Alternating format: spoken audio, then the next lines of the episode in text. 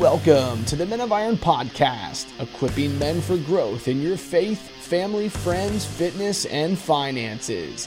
Check out menofiron.org to learn more about how you can get involved in or support the vision of changing a culture one man at a time. Thanks for listening. Here's your host, Chad Zook.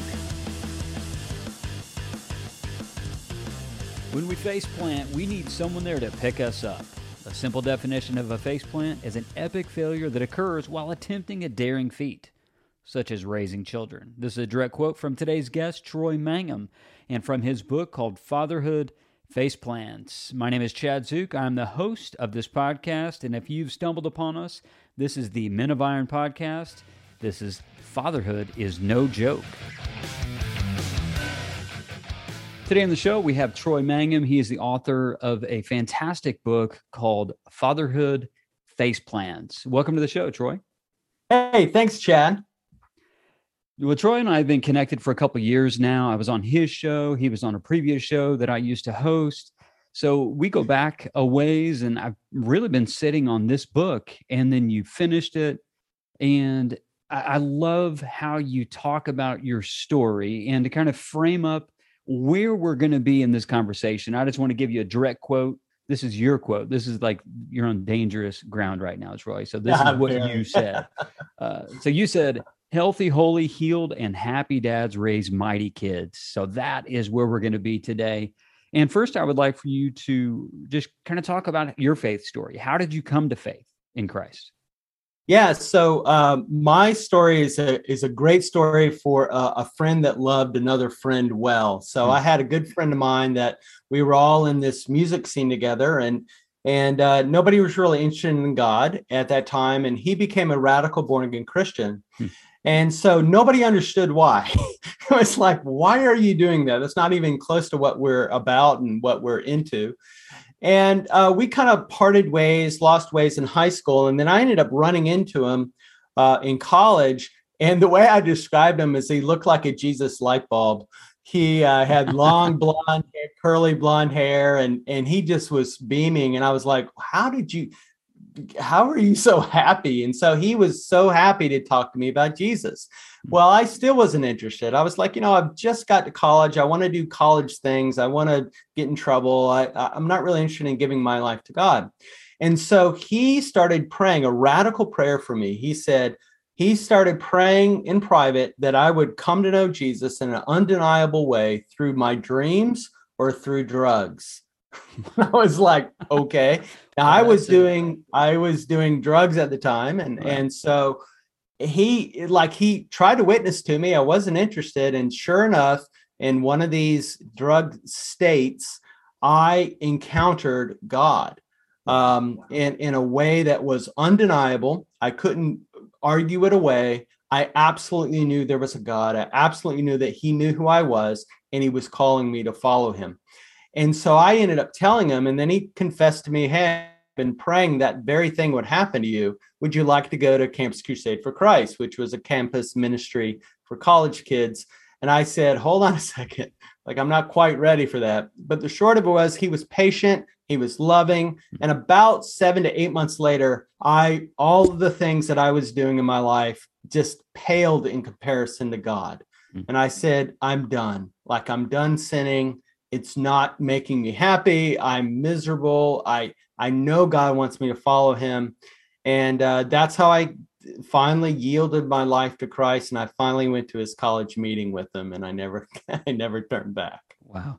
Yeah, that's an amazing part of your story going from, and I'm so connected with this. I was a skater whenever I was a teenager. So I was totally mm-hmm. caught up in the Dead Kennedys, the Ramones, COC, oh, sure. corrosion yeah. of conformity, all the stuff you talk about. Uh, I was like, okay, is this your story or mine? Because like that was so me, you know, in in my teenage years, and just kind of the rebellious spirit, and and really that carried through in the book and in your story. And I thought that it was very vibrant. I loved how you kind of talk about the persistence of your friend who says, you know, coming to, to Jesus through through dreams or drugs and it just so happened to be drugs that was the first one for me by the way i've never heard of all the testimonies i've ever heard that's the reason why i wanted you to share it because i'm like i'm most guys who are probably listening to this are like what would dr- drugs really that yeah um, so just to see where god met you and And yeah. I know that's really where your story took off spiritually, but I want to back up just for a minute. I would like for you to just explain at the at eh, whatever level you want,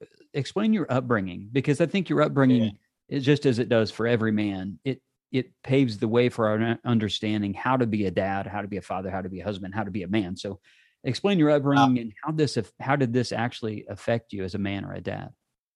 Yeah, so um I'll give you the short version. If you want the longer version, read the book. uh, but the short version is um, I grew up in a what would be considered a successful home. Um, both my parents worked, they both were successful at what they did. Um, and so we were just a suburban home in a, in a suburban neighborhood with mom and dad working, being successful.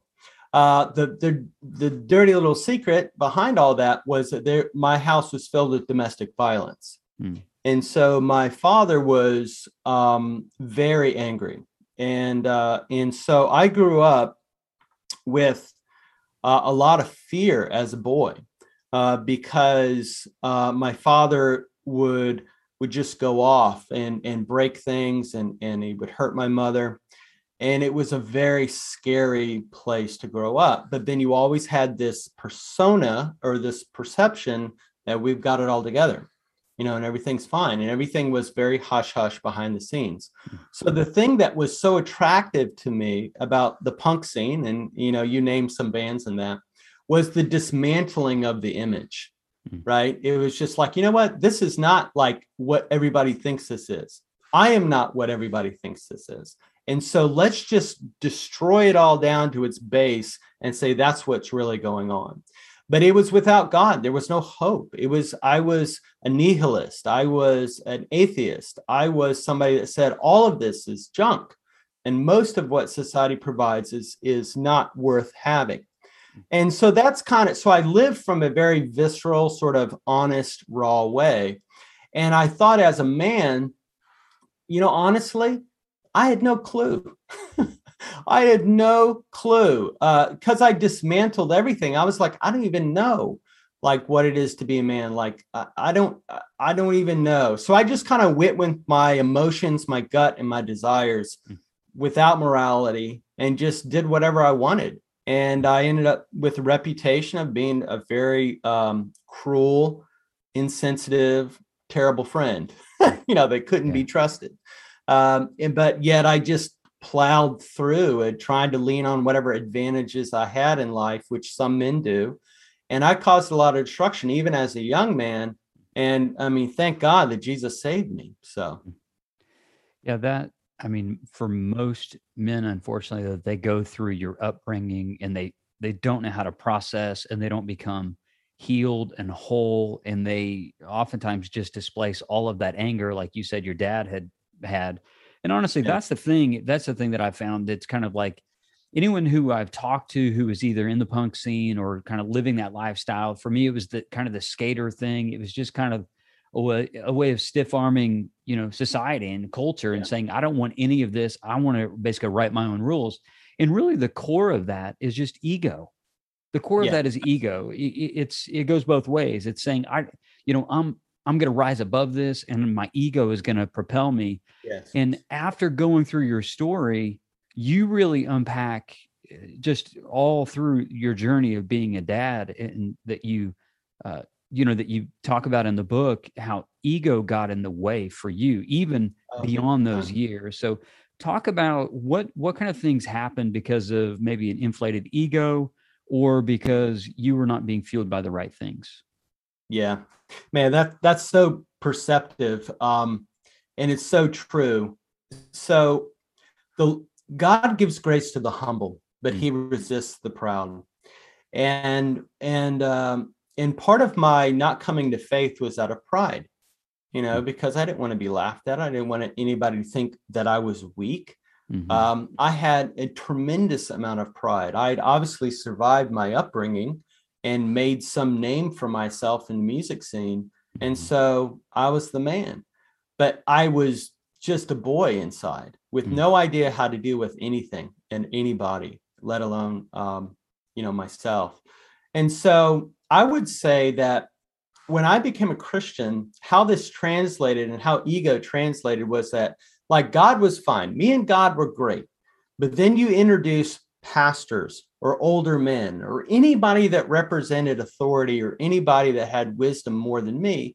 And I was not keen. Like I was not mm. a, a, Christian that was really open to a lot of feedback. Mm. Um, if they could help me, fine. But I'm not like coming under authority of anybody, mm. right? Who who was anybody to tell me to do anything? I have God. I've surrendered my life to Him, and I'm just going to figure it out. Well, that is the storyline that underpins a lot of my face plants. Hmm. Because the Bible said, and my wife was keen to tell me this early on, is that, you know, with an abundance of counsel, you know, there is wisdom. There is wisdom to seek those that have uh, that that had good intentions for you, that love you as an older brother or pastor or father figure or whatever, uh, that want to help you. And I was the the I was still a punk inside, in, in the worst sense of the word, in the sense that I was not open to feedback. I didn't want to be subject to anybody because because when I was subject to somebody, it hurt me. And mm-hmm. so how is anybody else any different? You know, God has proven himself that he loves me. I was good with God. And if you could help me, I was good with that. But I had this fundamental distrust of anybody that was older than me and and god had to dismantle my life and show me hey you don't have all the answers. Even and i'm not going to allow it just to be you and god. You need other men in your life. And that is really when i started to turn around and started to stop face planning and to make real progress as a dad and as a husband in my home when i allowed wise counsel from other men into my life that required me to have humility and say, I don't have all the answers. Now, I am this is going to sound so stupid, but I'm the most humble man that I've ever been in my entire life because I have failed so much, but the grace and the mercy of God has overwhelmed me. I don't have to drive on ego ever again. Mm. It's a bondage and, and it doesn't lead to life. And humility really does. So when I started off saying, Hey, God gives grace to the humble, and I have received so much grace. So my big voice to men is humble yourself. You want to short, you want to um, speed up your uh, growth process. It's called humility. You want to slow it down and you want to get stuck in the weed and go get lost. Just go be prideful and let's talk in a couple years when you're open. Hmm. Yeah, you, when you were talking, Troy, and sharing that, which thank you for sharing that, by the way. Uh, I, I couldn't help but think of the quote from Pete Scazzero, and he says, You can have Jesus in your heart, but you've got grandpa in your bones. And the idea is that those generational sins, that those those conditions that you lived under and that we live that we have lived under, they impact us. And that we yeah. can be we can be saved. Uh, we can know that we're going to be in heaven, but yet there's still that, you know, the big theological word sanctification.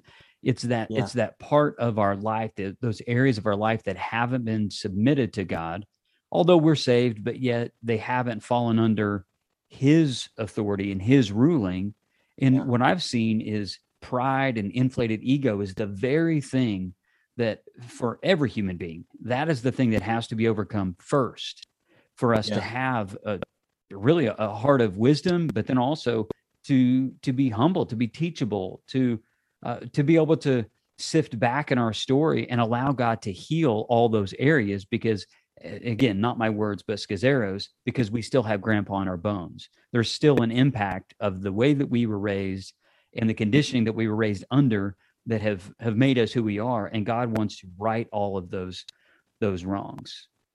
One Amen. of the things, you know, so I'll, I'll just say one thing that you may or may not have noticed, but it's so powerful. This happened to me in my mid to late 30s. Mm-hmm. And what I've noticed is that before that time, a lot of men run off their own engine yeah. until it breaks down. And it breaks down around the mid to late 30s. So if you are a mm-hmm. younger man listening to this, accelerate your growth by humbling yourself now and get around older men and learn in that community. And if you're older and you're still like, it's, like I have the wisdom of age now, and uh, man, I just wish I'd humbled myself earlier in my life. I would have saved so much uh, trouble. Well, here at Men of Iron, we I mean, with what we're about, we're about mentoring. So we're about that, those, those men who speak into our life. So you're actually, you're speaking our language right now of saying the yes. younger guy to say, Hey, invite other people to, to talk to us, to kind of share with us, invite the, you know, the, the counsel of, of multiple men. And yeah. so we believe that mentoring, you know, is a great way for that to happen, whether it's just in a, a smaller group setting or an individual setting. But it, but the base of that is humility and being humble enough to listen to another man to say hey what is it that i can learn from you? Or like in this moment what is it that i can learn from you? And consequently what can i teach you? Because there's a, a reciprocation when it comes to mentoring and sharing with one another i want to i want to pivot just a little bit and i'm again i'm going to just give you a a little bit about what you said in the book so again be nervous um, I invite you to do that. So uh, you say that being a dad is is an amazing gift. At the end of the book, you retell a story about when your family was all gone and you were left alone. And you there was like this an epiphany moment. Everybody's gone in your house, and you explain that the house is a wreck. You're eating bad, and you're chain smoking cigarettes. But then you have a conversation with God, and this is what you say. These, these are your words.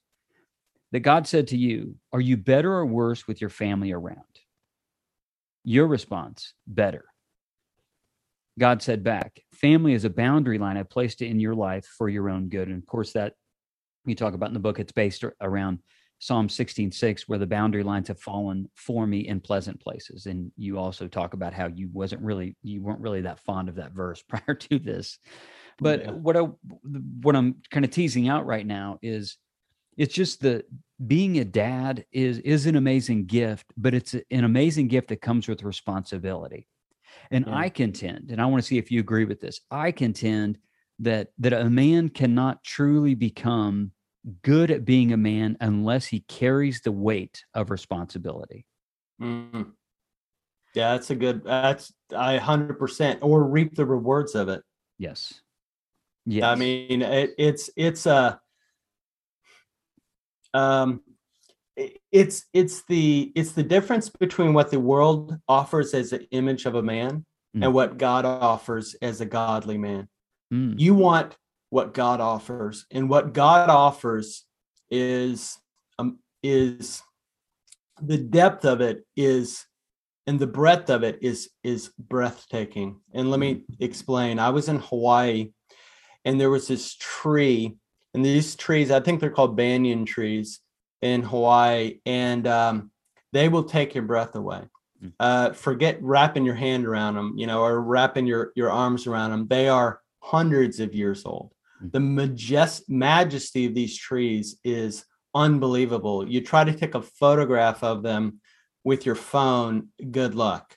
You're not going to get the breadth of the, the the the reach of the tree nor the depth of the tree it, it just doesn't do it justice. And I remember I kept seeing this this tree near where we were, um, and it would it would just it just like would hit my attention. And I remember the Lord kind of almost ministering to me, kind of quietly saying, "That's who I'm making you into be." Mm. It's like, what do you mean? I, I don't even understand.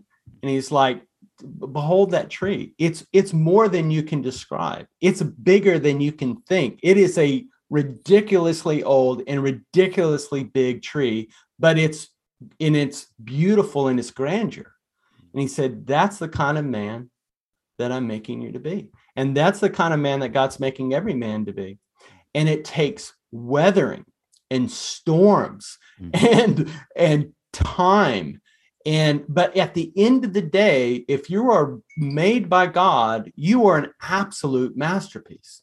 You are amazing. And you're a masterpiece now, but you just may be a little twig, you know? Yeah. and, and you're not breathtaking. And and everybody's like, hey, pay me all this money and learn the hacks to be an amazing hmm. tree, you know, that looks like, you know, that was formed over hundreds of years. Hey, learn the hack to do that. It's a lie, guys. It's like hmm. steroids and muscles. Hmm. It's a lie. You don't short you don't shortcut the amazing life that God has for you. That's a long way to say there may be storms and responsibilities and limits and and and going slower than you want and all the other things that come with being an amazing tree like that. it takes time, it takes testing. And those, when God fords a, a man, it is the real deal. And when you see it, it is breathtaking. Uh, and when you see the persona of, you know, maybe there's somebody that's a shiny object, and you're like, oh, I wonder how they fell. Hmm. Oh, that's so surprising because it was it was an image of something. It wasn't the real thing. Hmm. God is after the real deal as a man, as a dad, as a husband, and as a powerful communicator and impactor of the kingdom of God, you know. Wow, that's a powerful word. You know, I couldn't help but think of the time specifically in the Old Testament where where God refers to his people as oaks of righteousness. And notice it was it's not pine trees of righteousness, right? Pine trees, big big ball root. Of course, we're both in the south, so it's like big ball root, they fall over really easily, can't be trusted. Like people just remove them because they're not that trustworthy of a tree. And mm-hmm. yet he refers to us not as pines, but as oaks of righteousness, which are, are you know, slow growing, deep rooted. Yeah. You know, more of a, a flourishing model of a tree. And uh, I don't know, I just, that was the, that was yeah. kind of where my mind went. And just for the guy who's listening right now, maybe just a, as a take home from this podcast, certainly not what I teed up, but just how the Lord kind of directed this. Do a do a deep dive on the oaks of righteousness in the Old Testament. Soak in those scriptures and become that type of man who is who who can be who can who God could say of you that you are an oak of righteousness. I think that that's a powerful thing for us to yeah. for us to become this type of man. I think that that we have to learn the right type of battles to fight.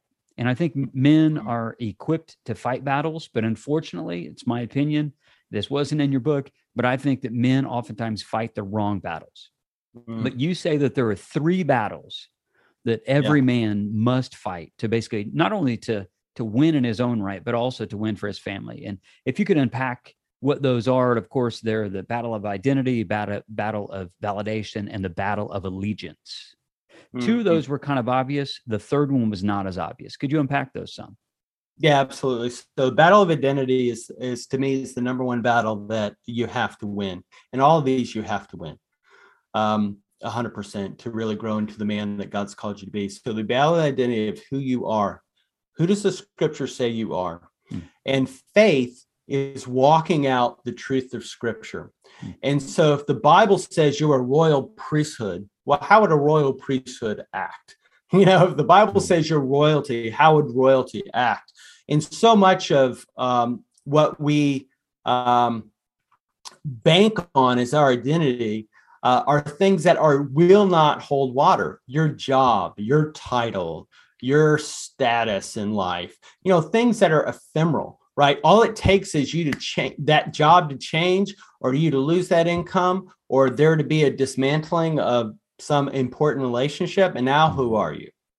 Who are you now? Hmm. And so you need to base identity on things that the Bible says and Jesus says who you are. And so that is number fundamentally number one. And I would say as a bonus that God sometimes will dismantle false identities to get to the real thing. Yeah. So do not be surprised if God is trying to dismantle some of those things in your life that are like you feel like are life rafts. You know, if I don't have this, I'm going to die. It's mm-hmm. like you are you're you're drinking sugar water you know it's not good for you you're not going to grow strong let him dismantle you and then he'll rebuild you on a solid identity. So that that's a freebie. So the the um the the battle of allegiance um and um, i might be well let's do uh, validation. I think that was a that was a that's a quickie. Mm-hmm. um everybody everybody wants to be loved and super popular you know th- and think mm-hmm. of they're they're the man. Everybody wants to you know, be the guy, the hero of the story. And, um, but the only validation we absolutely need is God's. Mm. And so God may lead us in areas where we don't get validated. People don't think it's a good idea. People think it's a bad idea. You know, mm. people are like, just like, you know, why would you do that? You know, it, why would you go low when the world says go high? Mm-hmm. God says go low, but the world says go high. And, mm-hmm. and so, you know, validation is again that kind of like sugar analogy. Um, God wants you to feed on real food from his scripture and real truths. And if you live off the artificial, you will constantly be desperately hungry and thirsty always. Whereas his water that he provides satisfies. So validation from men uh, will be like fast food. You can't live off of it and you will not be stronger for it. And validation from God will be solid hmm. and you'll grow off of it, whether people are validating you or not. So that's that one. And then the last one is the battle of allegiance. And uh, I'll, I'll kind of refer to uh, my pastor. He says this all the time. At some point, God will offend you. At some point, you will have reason to take up issue with God and how Him being in charge in your life. And a lot of that has to do with the battle of allegiance. And, and the one thing that I learned from seminary, and I, I say in my bio that I'm a seminary dropout, but I picked up one thing on the way out. and that was Satan's uh, Satan uh, approached God and said, "Does Job does Job love you, or does he love you because of all these good things you've done in his life?" And it was a real challenge. It was basically saying, "Is his love for real, or is it just because you have blessed him and he's walks in all these blessings and all these wonderful things?" And because of all that, that's really why he loves you. Strip it all away. And my bet to you, God, is he doesn't love you for real because it's all propped up on mm. things that you've done for him. And so God says, okay, te- game on. And then he just dismantles Job's whole life, and Job stays faithful. Mm. And so God won that victory. Now, the point is that sometimes your allegiance will be challenged, your children's allegiance will be challenged. Hard times will come. And you need to be the father, especially as a dad. If you're going to win this victory, you have to be the father that says, I've weathered hard times and I did not turn my back on God. Mm-hmm. I I went through things that I didn't quite understand and I did not turn my back on God. And even if I did turn my back on God, he had mercy and I turned my heart back. And so you become a resource for for people your your sons and daughters and people you're mentoring saying here's how you not quit when you feel like quitting and that's the battle of allegiance. Another word for fearing God. Mm. It's fearing God above all things. Even if it's good or bad, you will not turn your heart away from the living God. So those are the three battles you must win. Powerful stuff. Yeah, I, I couldn't help but think of of idols throughout all this. Like there's there's idols, the idol idols that we cling to for identity, for validation, and then that we kind of give our allegiance to. And and what you're saying is if we go low, uh, not the world said in, in your book, you talk about how the world talks about and tells us, hey, go high, get everything you can, soak up as much money as you can, experience as you can. In in it's really it's it's a way of kind of forming idol, uh, you know, it's idolatry, but forming an idol or protecting an idol, which is really what the false self is. And so you yeah. talked about at the onset of of the battle for identity. So what you're saying is when we go low before God, that that is in essence that puts us in a position to win all three battles. Oh yeah, absolutely. And it it puts your faith to the test. Like when I talked about the banyan tree example, like God has so much amazing good for men. Hmm. But when you go in and God says humble yourself or he puts you in a tough spot or whatever, it puts your faith to the test. Is God good?